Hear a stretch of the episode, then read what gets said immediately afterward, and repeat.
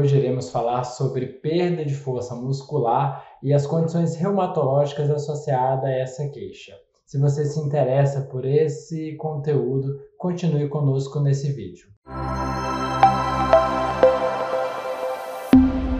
Olá, meu nome é André Ramos, médico reumatologista, e hoje a gente vai falar sobre perda de força muscular associada às condições reumatológicas. A primeira coisa que a gente precisa falar sobre essa perda de força muscular é se realmente é uma perda de força muscular, ou seja, se é fraqueza realmente que a gente tem aí causando essa queixa. Muitas das vezes, é, outras né, condições fazem com que a pessoa não desenvolva ou não consiga realizar determinadas atividades. Como, por exemplo, se você tiver né, uma dor muito importante em uma determinada articulação, pode ser que você não consiga fazer aquele movimento.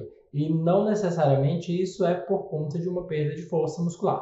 Claro que se você deixa, por exemplo, uma articulação durante um período muito prolongado, imóvel, ali aqueles músculos que estão associados àquela articulação vai acabar né, desenvolvendo um quadro de diminuição da força, né, porque ele não está sendo utilizado e o músculo ele precisa ser estimulado para que ele possa continuar forte. A gente precisa diferenciar, né, principalmente, se essa perda de força muscular ela é mais localizada ou se é uma perda de força que a gente chama de global, ou seja, né, todas as partes do corpo. A perda de força localizada, normalmente, ela está associada com uma compressão de algum nervo. Por exemplo, se a pessoa tem uma hérnia né, na região lombar, ela pode comprimir um nervo que vai para a perna, causando fraqueza em uma determinada área da perna. Ou então, por exemplo, se você tem uma compressão aqui na região né, do cotovelo, por exemplo,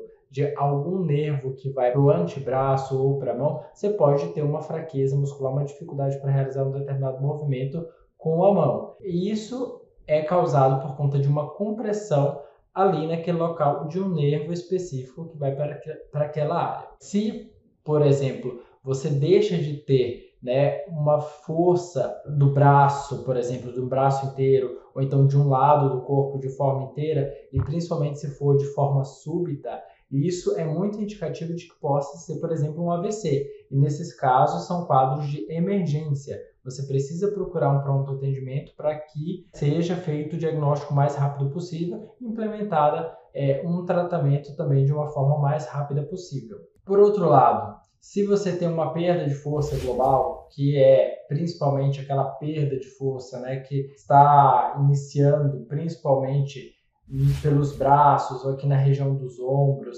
né, na região dos quadris, nas pernas, né? E isso acontece de uma forma insidiosa, ou seja, às vezes é, de forma bem sutil e vai aumentando, progredindo ao longo do tempo até se tornar realmente algo clinicamente significativo no sentido de fazer com que você diminua a capacidade de realizar os movimentos. Muitas das vezes os pacientes né, começam a ter dificuldade para levantar, por exemplo, da cadeira, ou então de manhã, quando vão levantar da cama, tem uma certa dificuldade para poder levantar, até que um dia, no progredir dessa fraqueza muscular, não conseguem realmente, por exemplo, levantar da cadeira ou levantar da cama, né? Principalmente associado a um quadro de fadiga muito importante. E isso né, vai fazendo com que o paciente é, possa ter uma causa reumatológica mais provável. É importante a gente diferenciar é, quando é que essa incapacidade é causada realmente por perda de força muscular, por exemplo, pessoas que não conseguem levantar de uma cadeira porque sentem muita dor nos joelhos. Aqueles joelhos já estão com uma musculatura mais reduzida ou com a força mais reduzida por conta da dor crônica, porque tem uma imobilidade mais crônica. Associado a isso, a própria dor faz com que aquele paciente não consiga levantar da cadeira. Isso é muito importante a gente caracterizar bem para que a gente possa saber qual é a causa realmente daquela incapacidade. Existem outras causas que a gente precisa identificar que podem causar fraqueza muscular, como, por exemplo, algumas drogas, né, inclusive medicações, como por exemplo as estatinas, que são medicações que podem ser utilizadas para tratamento de colesterol alto e para redução do risco, por exemplo, cardiovascular. Essas drogas, elas têm uma ação que pode ser direta no músculo, fazendo com que haja uma fraqueza muscular. Muitas vezes, quando os pacientes iniciam o uso dessas medicações, pode ter dor muscular é, e, inclusive, pode ser gatilho para o desencadeamento de uma doença reumatológica. Mas é muito importante, né, o paciente que está com uma queixa de fraqueza sempre relatar o uso desse tipo de medicação. Bem como, por exemplo, o uso crônico de corticoide. O corticoide ele faz com que haja uma fraqueza muscular, uma redução da massa muscular, e isso vai fazer com que você possa desenvolver uma fraqueza muscular muito importante. Característico de quem usa corticoide de forma crônica, né, aquela composição corporal, que é acúmulo de gordura, por exemplo, no abdômen, nessa região das costas, e, por exemplo, os braços mais finos, né, você vê pessoas que realmente têm uma diminuição da massa muscular nos braços, nas pernas, nas coxas.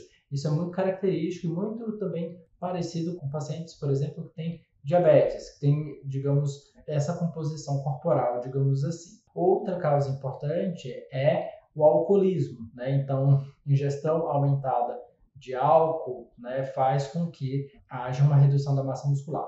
O álcool, ele é miotóxico, ou seja, ele é tóxico para a musculatura em geral. O uso indiscriminado e aumentado de álcool vai fazer com que haja fraqueza muscular, tá bom? Até porque quem usa muito álcool também normalmente é mais sedentário, tem uma diminuição, não faz tanta atividade física, e isso também acaba por aumentar o risco aí dessa fraqueza muscular. Outras causas de fraqueza muscular são o hipotireoidismo, por exemplo, são os distúrbios metabólicos, diminuição dos hormônios da tireoide, diminuição do cortisol sérico, da mesma forma como, por exemplo, o corticoide, né, faz com que haja diminuição da força muscular. O nosso corpo ele também produz um corticoide endógeno, ou seja, um corticoide que é próprio do organismo. Esse corticoide, quando ele está muito baixo, sua produção é muito baixa, também pode causar fraqueza, né? Então é importante a gente sempre saber que há um equilíbrio do ponto de vista hormonal para que as nossas funções orgânicas possam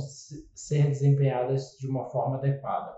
Outros distúrbios, como por exemplo de cálcio, potássio, né, que são sais minerais no corpo, pode também causar essa fraqueza muscular. Tanto quando a gente tem um excesso, quanto a gente tem uma redução, né? Quando a gente tem os níveis muito baixos desses sais minerais no sangue, isso também pode ser causa de fraqueza muscular. A diminuição da, da musculatura, né, ela é muito comum, principalmente com o envelhecimento. Então, normalmente, quando a gente envelhece, a gente vai perdendo massa muscular. Para que a gente possa evitar essa perda de massa muscular e, portanto, a fraqueza relacionada ao envelhecimento, é muito importante a gente ter duas coisas em mente. A gente precisa estimular esses músculos, tá? Então, o sedentarismo, ele é uma das razões pelas quais as pessoas que são mais velhas têm uma fraqueza muscular mais aumentada, e também a redução da ingestão proteica. Normalmente, quando as pessoas ficam mais idosas, elas tendem a diminuir a ingestão, por exemplo, de carnes, de alimentos que são ricos em proteínas, preferirem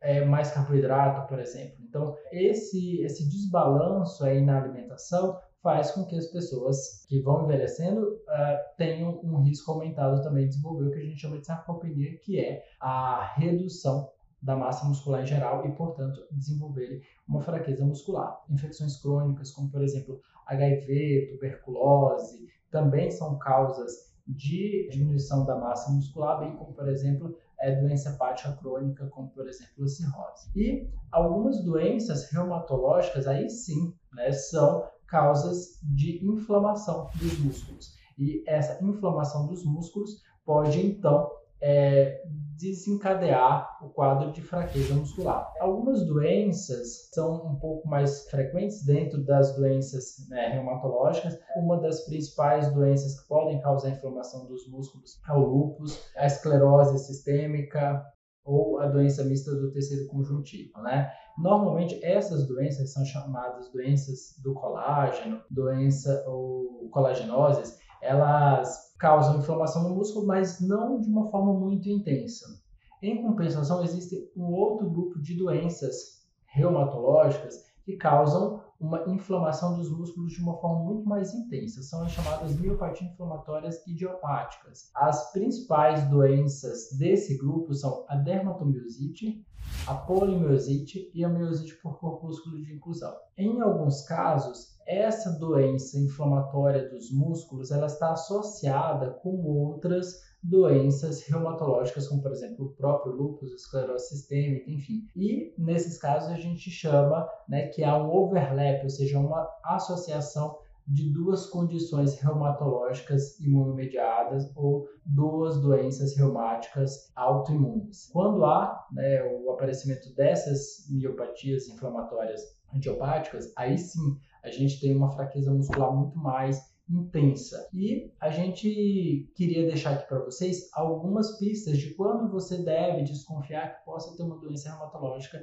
causando aí a perda de força muscular global, que é diferente de quando a gente tem uma perda de força muscular localizada. É quando você tem ausência de dor muscular, ou seja, quando a fraqueza muscular ela é pura, ela não é associada à dor na musculatura. Normalmente, quando você tem uma fraqueza muscular associada à dor muscular, você tem ou um quadro de infecção viral, tá? Que pode ser tanto aguda quanto pode ser crônica ou subaguda, quanto também você pode estar associado com algumas medicações, como por exemplo, a gente já falou, as estatinas, que são as medicações para controle aí do colesterol. Quando a gente tem associação com algumas lesões cutâneas, e isso é muito típico, por exemplo, da dermatomiosite, a dermatomiosite causa, né, inflamação principalmente daquelas localizações de pele que são fotoexpostas, ou seja, aqueles locais que você tem contato, por exemplo, com a luz do sol. Causa inflamação, vermelhidão, muitas das vezes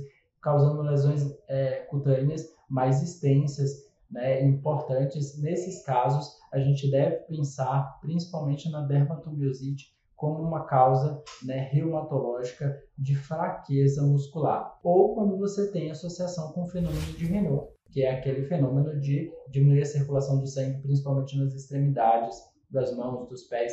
Outras é, lesões cutâneas podem estar, por exemplo, associadas ao próprio lúpus. Além disso, também, quando a gente faz os exames laboratoriais, a gente vê que as enzimas musculares, que são exames de sangue, eles estão elevados, né, e de uma forma significativa, sem que, por exemplo, tenha havido um esforço muscular muito intenso, um trauma. Quando a gente tem essas elevações, né, de enzimas musculares bastante importantes, associado aí à própria fraqueza muscular, acende, né, um sinal de alerta para que possa ser uma doença reumatológica imunomediada, principalmente as miopatias inflamatórias idiopáticas, principalmente a dermatomiosite e a polimiosite. Existe uma outra condição chamada miosite por corpúsculo de inclusão. Essa é uma doença que causa fraqueza muscular, diferentemente, por exemplo, da dermatomiosite, da polimiosite, que causa fraqueza principalmente proximal, que a gente chama, né? Que é a fraqueza, né, principalmente das cinturas, né, escapular e pélvica. O que são essas cinturas escapular e pélvica? São a musculatura aqui da região do ombro e a musculatura da região do quadril. Dermatomiosite e polimiosite causam mais fraqueza nessas localizações, enquanto que a miosite por corpúsculo de inclusão causa fraqueza principalmente distal, ou seja, na musculatura das extremidades, de mãos, por exemplo, e pés. Então, essa é uma característica bastante importante para a gente poder diferenciar aí as miopatias inflamatórias. Um outro exame que ajuda a gente é, suspeitar de que possa ter uma doença reumática imunologicamente mediada associada a essa fraqueza muscular é o FAM, tá? Nesse caso, sim, o FAM ele vai dar um direcionamento para a gente de uma possível doença reumática imunologicamente mediada. Então, é um exame bastante importante de ser solicitado nos casos de fraqueza muscular crônica, né, e progressiva. De qualquer forma, o importante que nesse vídeo é a gente poder abrir a mente dos pacientes e de outros médicos também para as causas reumatológicas possíveis, né, de a fraqueza muscular. E é muito importante que a gente possa conhecer os sinais de alerta para que essas doenças possam ser identificadas de forma mais precoce e que possa ser iniciado um tratamento de uma forma mais eficaz, já que o tempo faz com que haja uma perda muscular muito mais intensa e a recuperação se torna muito mais difícil se a gente não iniciar o tratamento mais rapidamente. Eu espero que vocês tenham gostado desse vídeo, eu espero que vocês compartilhem é, esse conteúdo com amigos, familiares e até a próxima.